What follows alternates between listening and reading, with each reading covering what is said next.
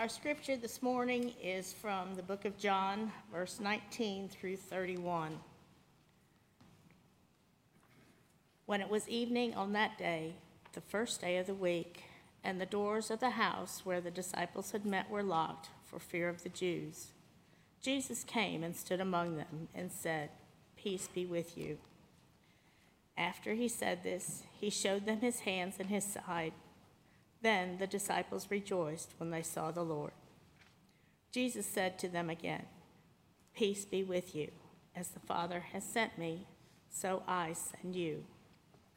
When he had said this, he breathed on them and said to them, Receive the Holy Spirit. If you forgive the sins of any, they are forgiven them. If you retain the sins of any, they are retained. But Thomas, who was called the twin, one of the twelve, was not with them when Jesus came. So the other disciples told him, We have seen the Lord. But he said to them, Unless I see the mark of the nails in his hands and put my finger in the mark of the nails and my hand in his side, I will not believe. A week later, his disciples were again in the house, and Thomas was with them. Although the doors were shut, Jesus came and stood among them and said, Peace be with you. Then he said to Thomas, Put your finger here and see my hands. Reach out your hand and put it in my side. Do not doubt, but believe. Thomas answered him, My Lord and my God. Jesus said to him, Have you believed because you have seen me? Blessed are those who have not seen and yet have come to believe. Now, Jesus did many other signs in the presence of his disciples, which are not written in this book. But these were written so that you may come to believe that Jesus is the Messiah and the Son of God, and that through believing you may have your life in his name. This is the word of the Lord. I invite you to pray with me. Blessed are you, God, giver of all that is good and true and beautiful. May our hearts and minds be one with your Spirit and one with each other. Amen. On this second Sunday of Easter, uh, we have this story um, about Thomas that we've heard read by Chris. And uh, I understand I've gotten to know uh, a, little brief explanation of how y'all kind of plan in seasons, which I think is remarkable and innovative and um, really wonderful. And there's also this um, Christian calendar that we kind of have going on at the same time.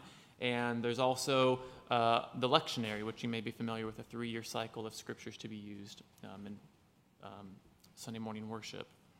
And in all of these different things, no matter what we're kind of going with, uh, we get to focus on different aspects of faith, different aspects of Christ's life, different aspects of our own lives and what's going on in the world, different pieces of scripture different stories, different books, different letters, different characters, different themes. But every Sunday after Easter, if you're following the lectionary, it is always the same text. It is always this story every single year. And it's the story of Thomas. And it's found only in this gospel account from John. Thomas is mentioned in the other gospel accounts, but just once as one of the disciples. He gets a, a little bit more of a role in John's gospel account. And first, to say a little bit more about John's gospel account, um, if you ever read or hear from, from John, uh, you almost can't believe him because he's always saying something else with what he's saying. And what I mean is there's this aspect um, of dualism, or at least there's multiple layers. There's uh, night and day, which don't always mean the actual physical nighttime and daytime. There's light and dark, which might not refer to uh, sunlight and, and darkness. Sight and blindness might all, not always refer to physically being able to see or being blind, but might have to do with who can see Jesus, as we just sung about, as we talk about trust, and who can't see Jesus. Water, and yet this living water that quenches our thirst forever. Life, physical life, but also life abundant, that is something like resurrection, something new something full, something that we can't really imagine, but we hope for. And then there's Thomas. who is known as the twin. And he maybe has a twin in real life, I don't know. Um, but it might be the case that uh, there's another twin that's not necessarily Thomas's sibling. The other disciples uh, on that Easter night, now they were gathered, of course, we should pay attention at night on that first Easter, um, which says something about being concealed in darkness. They're not being light, and they're hiding for fear. And uh, Jesus still appears to them, even though they're behind locked doors, and says, Peace be with you, and shows them his wounds. But Thomas, for some reason, isn't with them, whether because he's not concealed and hidden away, maybe he's out and not afraid, or maybe he's afraid and at home, but in some, for some reason, he's separated from his community of these disciples who follow Jesus, and he's not there. And then later, the disciples are with Thomas and they tell him, We saw Jesus. And he says, Well, I'm not going to believe you unless, unless I see for myself, just like the disciples got to see. Not an unreasonable thing to say or to expect. Thomas wants what everyone else got. So then the next Sunday, they're gathered again at night, and Jesus appears to them. Luckily for Thomas, he's there this time. And Jesus offers himself to him and shows him his wounds and offers for Thomas to come and touch and feel. We don't know if Thomas took him up on the offer, but he responds, My Lord and my God. John's writing to a Christian community sometime in the late first century, maybe sometime in the 90s, the original 90s, right? And um, it might be the case, as scholars have tried to figure out, uh, that this community um, of Christians was part of a broader Jewish community. They were all Jewish still at the time, Jesus was Jewish. Um, but that there was some conflict, there was some separation from them. It might have been that some synagogue leaders were. Uh, had a little power trip and high on authority and caused some conflict. And now this community has been separated, isolated from their broader community. And they're feeling maybe a bit like Thomas, uh, separated and alone. And this text is often, in its worst scenario, has been used, I think, sometimes to shame or to judge people who don't believe or who, who might have doubts or who uh, are unsure of things. But John writes to this community who has been separated and who isn't with everyone else, much like Thomas, who wasn't with the disciples and didn't get to see Jesus, and says to them, Blessed are you who have not seen Christ and yet have come to believe. It might be that this community that John's writing to is Thomas's twin, in a sense they get to be invited into the story as Thomas's twin, as one of Jesus' disciples. And so it's not too much of a stretch to imagine then that perhaps we too are Thomas's twin, and that we can hear the words, Blessed are you who have not seen Christ and yet have come to believe. It's not a judgment or to shame you if you don't believe because you haven't seen, but yet blessed are you Christ is with you. Thomas wanted to see Jesus like the other disciples. I, I, would like to as well. Um, I want to say one other thing about John and some definitions when he talks about life. Um, I mentioned before talking about life and having abundant life. In John 10:10, 10, 10, Jesus talks about uh, the thief has come to kill, and to steal and to destroy. But I have come that they may have life and have abundantly. So there's something about resurrection. There's something about the life that Jesus offers that is more than just a physical life. In Greek, there are multiple words for life. We think of biology or um, psychology. Both these have roots in Greek words for life. But John uses a different word for life, zoe, which would, we have the name Zoe from. And this is not just biological life, it is something like abundant life something like resurrection, something new that we don't fully yet have, but can be with us even here and now.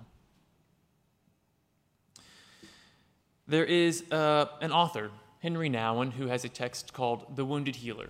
Perhaps you've heard of Henry Nouwen. He's kind of a popular uh, Christian writer who passed in, um, in the mid 90s. He uh, was a Dutch Catholic priest and theologian.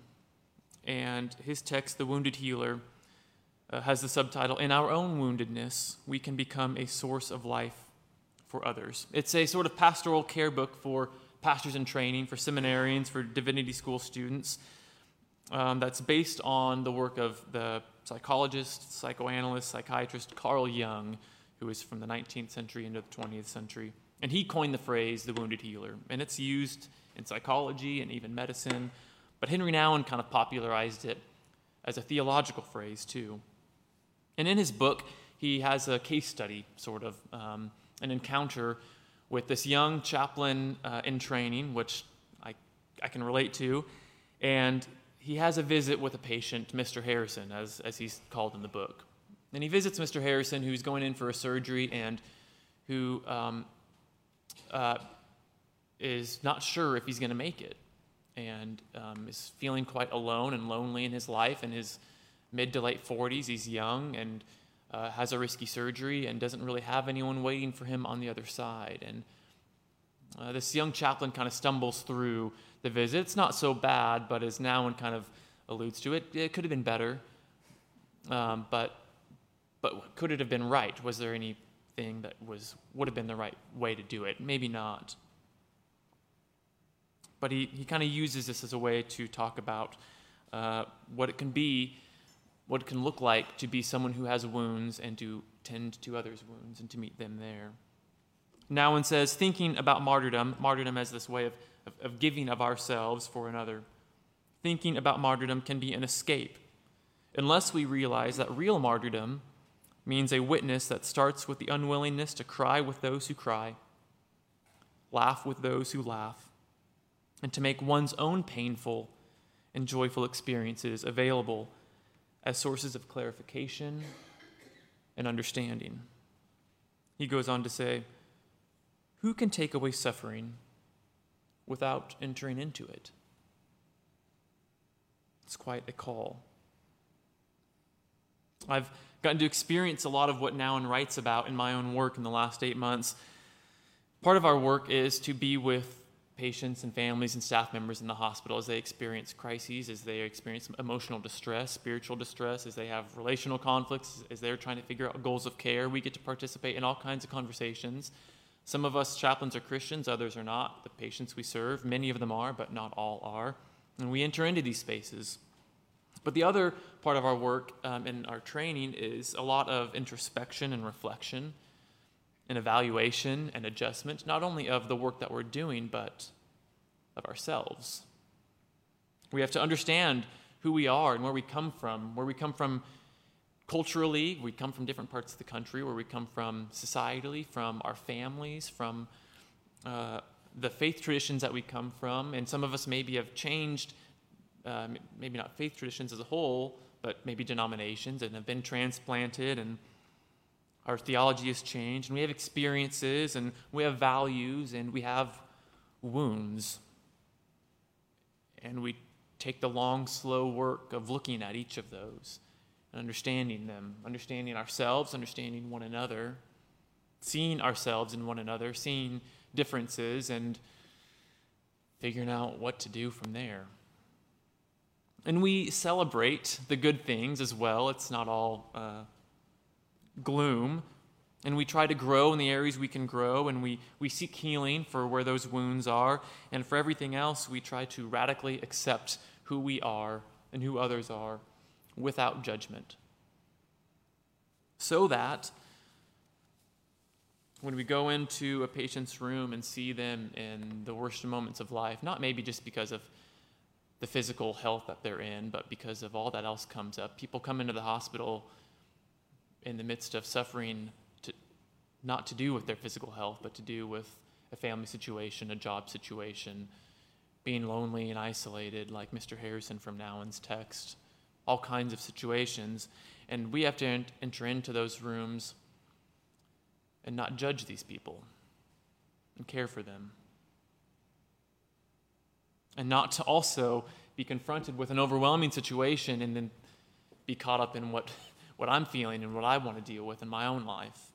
And so we, we witness and enter, enter into other suffering non judgmentally, compassionately, and empathetically or empathically offering ourselves to others because Christ has entered into our suffering and has offered himself, experiencing the suffering of human life and offering healing along the way. And we're still a work in progress, but we have a hope to hold on to in the resurrection. The good news is this very story Jesus' incarnation, his becoming human, his very uh, nature of being God and the very nature of being human, and living a human life and experiencing all that comes with it, and having a ministry of teaching and healing and caring for people, and entering into his passion and his suffering and his death, and being resurrected, and, is- and separation and isolation, and pain and suffering in oppression and injustice, wherever you might find yourself, God is with you.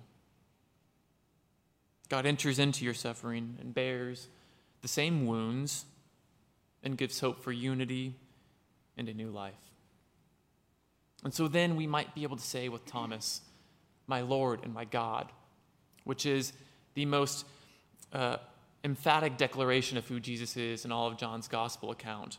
He says, My Lord, meaning at the time, not Caesar, not these other rulers, not what's around me, maybe not these other things that I could worship, but you, Jesus. And my God, this very human who is with me and is suffering, who, which is not something God is supposed to do, but you are God in the flesh and with us. Thomas sees Jesus for exactly who he is, which is something more than just my Lord and my God. He sees him with something else. And what is it that Thomas wanted to see, like the other disciples? How would he identify Jesus when Jesus came to see him? It wasn't going to be by Jesus' majesty or power or by the throne that he would have as king or by his miracles and healings. Maybe those would all help understand who Jesus is, but Thomas identified Jesus by his marks of suffering. He identifies Jesus by his wounds. Jesus can take away suffering because he entered into it.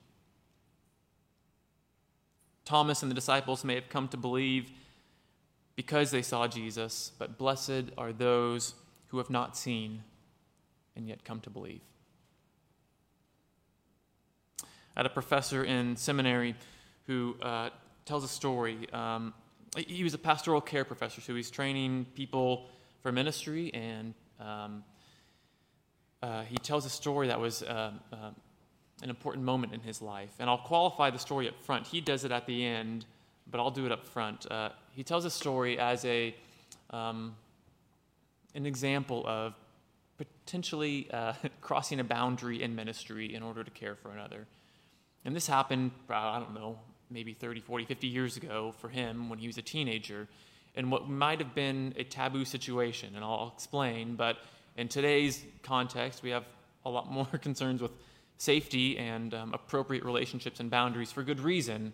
Um, and in this case, it might not seem like that'd be appropriate, but it, as he tells it, it was. Um, he was a teenager in high school and uh, had been in the church and was in church one Sunday morning. Uh, and he had really bad acne on his back. So much so that it was really painful for him even to wear just a shirt on his back. And I, he's at church one Sunday morning. His pastor comes by during coffee hour to, to say hi and pats him on the back, and he flinches at the pain. But he doesn't say anything, and he never told anyone about his acne. And his pastor didn't seem to give away that he noticed that, but said hi, and they made conversation and moved on. Well, later that week, the pastor invites him to come to the church, and so he does. And they go to the sanctuary and they sit down, just the two of them, and talk. And they're alone. And this is where it's maybe starts to feel, oh, we wouldn't do this, but it was all, it was all above board. But the pastor, as he's talking with my professor as a teenager, says, You can show me if you would like. The professor goes on to tell us that he takes off his shirt and shows his pastor this acne on his back that he's never shown, let alone told anyone about ever before in his life, and that he felt seen and understood, and that someone entered into his suffering to some degree, maybe not to be able to understand it in his own body, but entered into it with him. Decades later, from when I've been from California to New Jersey to here, the same professor, uh, I stumble across his books in, in all kinds of different contexts. I think it's safe to say that he's become a wounded healer. He experienced healing, hopefully, that day, if not from his acne, but from shame, potential judgment, emotional pain. I think it makes me wonder, and maybe the same is true for you, the question do you have any wounds? Or maybe the question should be rephrased What are your wounds? Speaking for myself, it seems that we all have them. And I don't know what yours might be or what stage they're in. You might have wounds that are deep and scabbed over, maybe with an underlying infection, and you're just not willing to go there because it would be too painful to address. You might have beautifully scarred marks of suffering that are waiting to tell a story to anyone who would be willing to listen. You might have wounds that are open and tender and needing to be healed, but they're still very fresh. Some wounds could be uh, in various stages. You might have multiple wounds at once in various stages. And some wounds, to be sure, are only for God to know. Some do not need to be shared with others, and that's okay.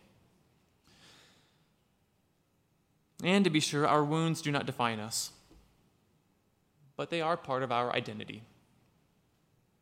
And so perhaps, like me, you need an encounter with the risen Christ and need your wounds to be healed. Perhaps you have wounds that you can share with others and show them. And perhaps healed of your own wounds, you can enter into and experience others' wounds. God entered into our suffering and suffered to the fullest, fullest extent death. And as Nouwen would even suggest, perhaps even worse is loneliness or isolation or abandonment. It does cruel things to humans to be alone. But this, this solidarity that we see in God lived out in Jesus Christ, this, this empathy, this unity is love embodied. And in death, and then through death, and somehow beyond death, God is with us, healing us. And this is hope and love in full, embodied and resurrected. And so we can rise up and leave our tombs because we have been resurrected with the wounded healer himself. For Christ entered into our suffering and bears the same wounds that we bear. And through the Spirit, we remain not in isolation, but united with Christ and with one another. And in time, maybe already for you and maybe not yet, our wounds can be healed and we can go to those whose wounds are still open and tender and unhealed, and enter into their suffering and offer our very selves with our own marks of suffering, bearing the suffering of those in need of healing and bearing witness to the resurrection of Christ, the resurrection of ourselves, and hopefully the eventual resurrection of those experiencing death in whatever form that may be. Amen.